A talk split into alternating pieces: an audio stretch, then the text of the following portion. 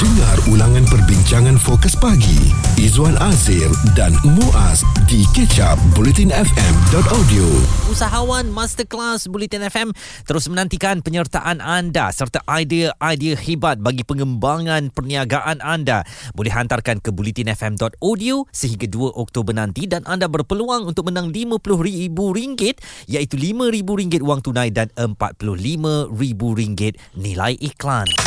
Usahawan Masterclass Bulletin FM Baik Izwan, hari ini kita nak imbas kembali. Mungkin saya dan juga Izwan tidak sempat untuk menjalani latihan wajib ya selama 3 bulan di pusat latihan PLKN waktu tu di seluruh Malaysia. Um, saya sedikit hampa kerana saya bukan batch uh, yang sepatutnya pergi wajib. Bagaimana dengan Izwan? Saya tak pernah menyertai program latihan khidmat negara dan awalnya cadangannya untuk mewajibkan remaja lepasan SPM untuk menjalani latihan bukan ketenteraan ini. Ianya lebih kepada latihan untuk menguatkan jati diri dan sebagainya. Bagaimanapun kemudiannya ia dipinda menjadi sebuah latihan yang uh, boleh menjadi pilihan. Sama ada mahu pergi atau tidak, uh, nama kita mungkin akan tercalon tetapi kita boleh menolak uh, jika tidak bersetuju untuk menyertainya atau kita yang tidak terpilih boleh menamakan atau mencalonkan diri kita untuk menyertai program berkenaan. Dan uh, sekarang ini apabila ianya telah pun uh, ditamatkan dan juga dihentikan oleh beberapa kekangan antaranya adalah oleh kerana bajet yang besar hmm. digunakan dan ianya terpaksa ialah di dihentikan dan mungkin juga ianya menjadi sejarah kepada mereka yang pernah pergi di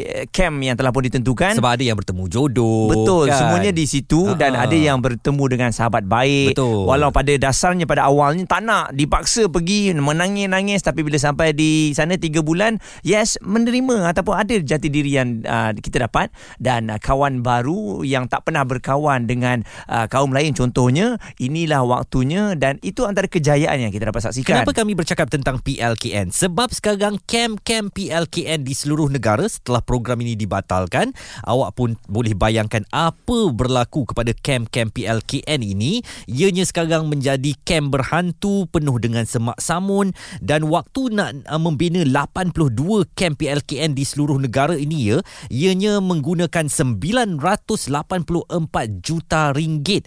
Uh, yang mana sebahagian besarnya kita yang bayarlah melalui cukai ya. Kini hanya menjadi projek gajah putih walaupun ada usaha kerajaan untuk kembali menghidupkan dengan menyewakan kem-kem berkenaan kepada pihak lain. Dan ketika ini terdapat 20 kem disewakan untuk kegunaan Jabatan Penjara, Jabatan Imigresen Malaysia, uh, PDRM dan juga Angkatan Tentera Malaysia ya manakala 62 kem beroperasi pada skala kecil uh, termasuk terbiar. Hmm. Jadi yang terbiar ini kita merasakan sayangnya dengan kem uh, dan juga facilities yang lengkap saya boleh katakan sebelum dia ditinggalkan kenapa ianya tak dijadikan sebagai satu pusat rekreasi ataupun pusat sebagai kem bina semangat kecil-kecilan untuk syarikat-syarikat tertentu. Ada tinjauan yang dilakukan oleh akhbar di kem PLKM Warisan Masjid Tanah di Melaka mendapati kawasan sekitar dipenuhi semak samun manakala bangunan dan kemudahan di kem PLKN Putra Putri Tabuh Naning juga di Melaka telah pun dirobohkan. Uh, dan ini uh, macam membuatkan kita yang membayar cukai setiap tahun. Ai duit aku kau dah bina bangunan uh, tiba-tiba tak pakai robohkan macam tu saja. Betapa pembazirannya uh, wang kita ini dan bagaimana agaknya kem-kem ini sebenarnya boleh dimanfaatkan muas mm-hmm. itu yang kita nak dengar cadangan daripada rakyat Malaysia jika anda terlepas topik serta pendapat tetamu bersama Fokus Pagi, Izwan Azir dan Muaz, stream catch up di blutinfm.audio. Terus menantikan dan menyeru usahawan kecil dan sederhana untuk menyertai usahawan Masterclass Bulletin FM. Hantarkan penyertaan anda sehingga 2 Oktober ini di blutinfm.audio dan ceritakan kepada kami bagaimana anda nak mengembangkan perniagaan anda. Siapa tahu anda bertuah setelah dipimpin Eh, dan diberi ilmu pengetahuan oleh para juri yang sangat berpengalaman dalam selok-belok dunia perniagaan, anda mungkin membawa wang tunai RM5,000 dan juga slot pengiklanan di Bulletin FM bernilai RM45,000. Usahawan Masterclass Bulletin FM Baik, hari ini kita berkongsikan uh, mungkin kenangan anda di Camp PLKN. Saya yakin uh, adik-adik kita semua melaluinya mesti akan ada pengalaman yang pahit, yang manis dan bila dikenang, dikenang semula eh, uh, pastinya bila pergi ke tempat tu ada banyak memori akan datang. Tapi kalau camp yang ditinggalkan tu usang seolah-olah macam dah tinggal tempat berantu, ianya akan memberikan ketakutan kepada kita. Antaranya ada orang yang buat live di TikTok, mereka kembali kepada PLKM di Semberung Di Ah, Johor. Betul. Mhm. Mm-hmm. Ha, jadi PLKN yang di sana tu nampaknya ditinggalkan dengan usang lah Izwan. Dan itulah sayang sekali rasanya Lebih sayang lagi Kalaupun saya tak tengok TikTok tu Ataupun saya tak tahu keadaan PLKN sekarang Saya rasa macam agak ralat Kerana wang cukai saya uh, Sebanyak lebih kurang semua kita ni Bayar cukai 984 juta ringgit telah dibelanjakan Untuk membina keseluruhan 82 kamp PLKN di seluruh negara Dan sekarang hanya 20 kamp yang disewakan untuk kegunaan agensi kerajaan selebihnya uh, terbengkalai tertinggal begitu sahaja uh, menjadi tempat uh, hantu menjadi tempat orang melakukan jenayah dan sebagainya dan inilah yang kita kesalkan Okey dan uh, jom kita nak bersama dengan Cik Mio Ezrin Shazrin yang uh, bertugas dan juga mengendalikan kem Eco Millennium Beranang. Saya tengok di Facebook tertarik saya kerana ada pelbagai sebenarnya program dan juga aktiviti antaranya bootcamp yang telah pun dilaksanakan di sana. Bila anda Betul. mengambil alih uh, camp ini Ezri dan uh, bagaimana anda memanfaatkan peluang dengan camp-camp yang ditinggalkan ini untuk uh, menjalankan perniagaan anda? Camp Miko Millennium ni sebenarnya dia dah berusia 14 tahun lebih. Sorry, uh, 17 tahun lah. Okey. Sejak bermulanya program Latihan Khidmat Negara tahun 2004. Mhm. Hmm. Jadi kita adalah antara uh, pioneer program Latihan Khidmat Negara lah. Uh, ketika tu saya belum masuk lagi bersama dengan bapa mentua saya. Tapi uh, pengalaman yang lebih banyak adalah daripada bapa mentua saya. Jadi fakta pasal camp PLKN ni sebenarnya bermain-main dalam kepala saya. Dah tahulah is bila isu baru ni viral dengan camp-camp yang terbiar apa semua kan. Hmm. Jadi saya faham kita kita sendiri faham kenapa berlaku dan saya sendiri sebagai bekas pelatih juga terasa sedih, sayu bila tengok camp-camp PLKN yang terbiar lah. Mm-mm. Ha, jadi uh, pada PLKN tahun 2018 bila mana kerajaan ketika itu buat keputusan untuk menamakan kontrak PLKN dan, dan notis yang singkat jadi kita di camp Eco Millennium ni kita uh, kita apa rebranding atas nama Camp Eco Millennium. Sebenarnya Camp Millennium saja. Hmm. Hmm. Camp PLKM Millennium. Jadi kita branding Camp Eco Millennium uh, dan kita menekankan apa uh, nature and survival. Jadi waktu tu 2018, 2019, 2020 sebelum uh, pandemik COVID sampai. Jadi kita uh, saya dan tim Eco Millennium bangunkan bawa modul-modul khidmat negara dengan konsep home and nature survival lah. Oh. Uh, home of nature survival. Jadi kita punya konsep ni tak kita bawa modul-modul PLKN tu uh, bersama dengan saya bekal-bekal jurulatih yang masih lagi berjiwa un- untuk PLKN? melatih melatih uh, PLKN ni. Mhm. Uh, mereka juga jadi tenaga-tenaga pengajar kepada kami lah. Hmm. Uh, masa tu memang 2019 memang penuh. Start program daripada Oppo, syarikat Oppo ada. Uh, malah tempat kami juga dijadikan tempat untuk uh, program Tunas Usahawan Bumi Putra lah. Kalau tak Oh. salah saya lebih kurang dua kali uh, Tube pernah menggunakan lah. Uh, Jadi ini bermakna sebenarnya kalau tempat-tempat uh, camp PLKN ini diuruskan dengan baik, ianya boleh menjanakan uh, semua pendapatan. Ha, betul.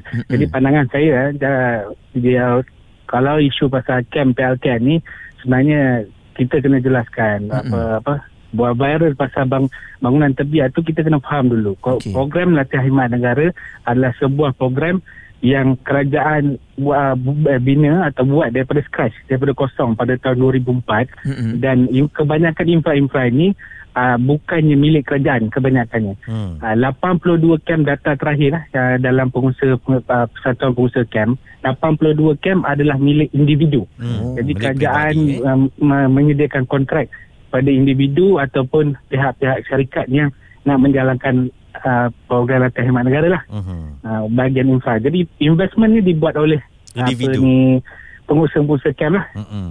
Ah, jadi pengusaha-pengusaha camp bangunan. Jadi pasal isu yang terbiar usang ni ah, ada ada saya difahamkan ada juga pengusaha yang dalam keadaan muflis Hmm. syarikat bila kontrak ke- kerajaan dah tamat immediate macam tu. Kemudian ah, keluasan lebih kurang 35 ekar tu adalah standard bagi program latihan khidmat negara. Itu adalah spesifikasi uh, Jabatan Latihan Khidmat Negara untuk memastikan kontrak di renew Hmm. setiap lima tahun. Uh, jadi ada investment yang dah dibuat dan saya saya ada rakan-rakan rakan-rakan pengusaha camp yang pun dah muslis. Uh, ada juga yang leave sebelum program Latihan Khidmat Negara tamat. Oh. Ada.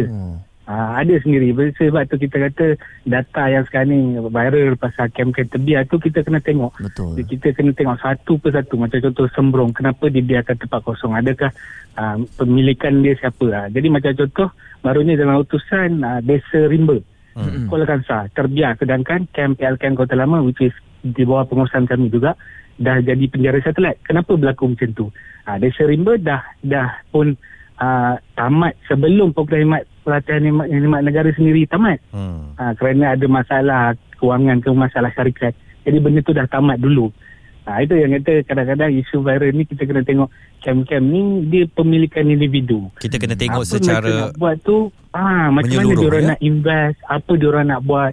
Ha, macam contoh kami di Selangor, dalam Selangor sendiri ada tujuh. Kalau tak salah sebelum ni tujuh.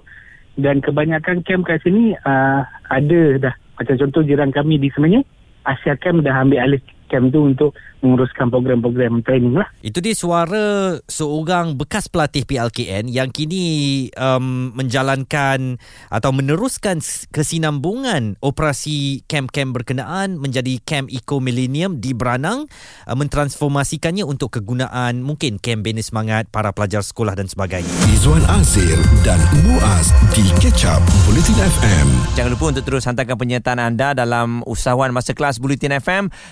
Dana perniagaan akan kami berikan. Idea anda yang kami mahukan hantarkan di bulletinfm.audio. Usahawan Masterclass Bulletin FM. Ketika diperkenalkan pada 2004, ramai yang memberi reaksi bercampur-campur. Ada yang suka kepada program latihan khidmat negara sebab katanya bolehlah saya jadi tough macam tentera. Tetapi ada juga yang takut. Kenapa anak saya mesti dihantar untuk menjalani penyiksaan dan sebagainya selama 3 bulan. Dan uh, saya tidak bersetuju jika anak saya dibelasah dengan teruk. Uh, macam-macam Tak lah kuat lah kata-katanya. anak ya. tuan-tuan dan mudah, puan-puan. Mudah koyak. Mudah koyak Kan? kalau begitu Kalau semuanya saya nak ditakutkan saja Dan uh, memang ada persetujuan Dan juga ada yang tak bersetuju ya Tapi kalau saya lebih kepada okey Setuju Kerana anak-anak kita harus uh, menempuh sedikit cabaran Bagi menguatkan mereka di masa hadapan Dan uh, program ini telah pun dibatalkan uh, 2018. Uh, Kerajaan Pakatan Harapan ketika itu memansuhkan PLKN dan Biro Tata Negara serta merta dan perkara itu diumumkan um, YB Said Sadiq Said Abdul Rahman yang ketika itu Menteri Belia dan Sukan. Uh, dan kem-kem PLKN hari ini di serata tanah air nampaknya banyak yang terbiar begitu saja sudah menjadi sarang hantu, sarang mungkin tempat orang isap dadah dan sebagainya.